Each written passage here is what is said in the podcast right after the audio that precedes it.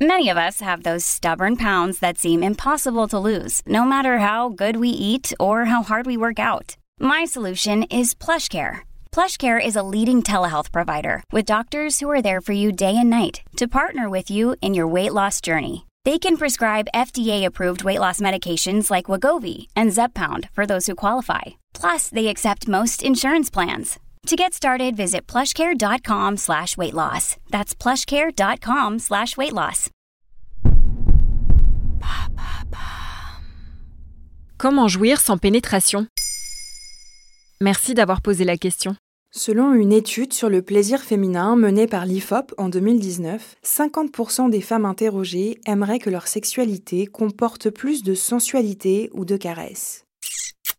Dans une étude publiée en 2018 par l'Université d'Indiana aux États-Unis, on apprend que seulement 18% des femmes interrogées parvenaient à jouir par simple pénétration. Comme l'explique Philippe Renaud, psychiatre et thérapeute de couple, dans les pages de l'Express, les pratiques qui utilisent la pénétration peuvent être une immense source de plaisir, mais on peut également avoir une sexualité non pénétrative très épanouie, faite de caresses, de masturbation réciproque et de baisers menés à leur pleine esthétique. Est-ce qu'il y a des pratiques particulières Oui, le dry humping par exemple, qui se traduit littéralement par frotti-frotta. C'est une pratique sexuelle qui consiste à frotter son sexe contre celui de son ou de sa partenaire, le tout en gardant ses vêtements. Cette pratique courante permet de stimuler le clitoris ou le pénis. Les sensations varient évidemment en fonction du type de vêtements portés, comme le détaille la sexologue Émilie Leroy, interrogée par le site Au Féminin. Il est préférable de porter des vêtements assez fins afin de ressentir davantage les frottements et atteindre la stimulation recherchée.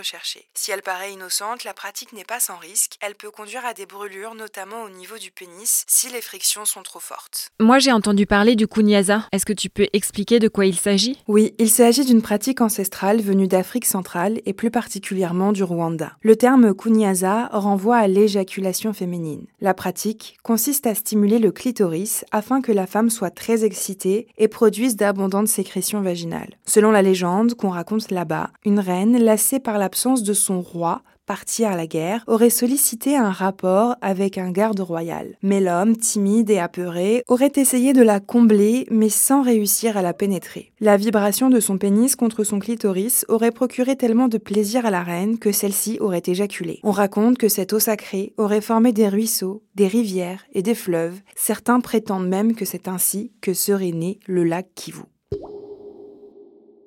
L'histoire est belle, mais en réalité, comment ça marche?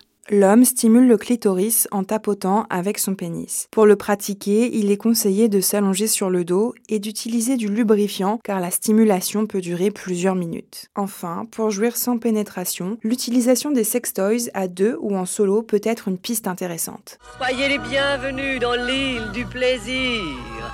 Nous vous attendions. Pour les hommes, les œufs de tanga peuvent procurer des sensations fortes. Il s'agit d'un œuf en plastique contenant une gaine en silicone. En dessous, il y a un trou pour insérer le pénis. Pour les femmes, les aspirateurs de clitoris sont également sans pénétration et procurent des sensations nouvelles. Maintenant, vous savez, un épisode écrit et réalisé par Olivia Villamy. Ce podcast est disponible sur toutes les plateformes audio. Et si cet épisode vous a plu, n'hésitez pas à laisser des commentaires ou des étoiles sur vos applis de podcast préférés.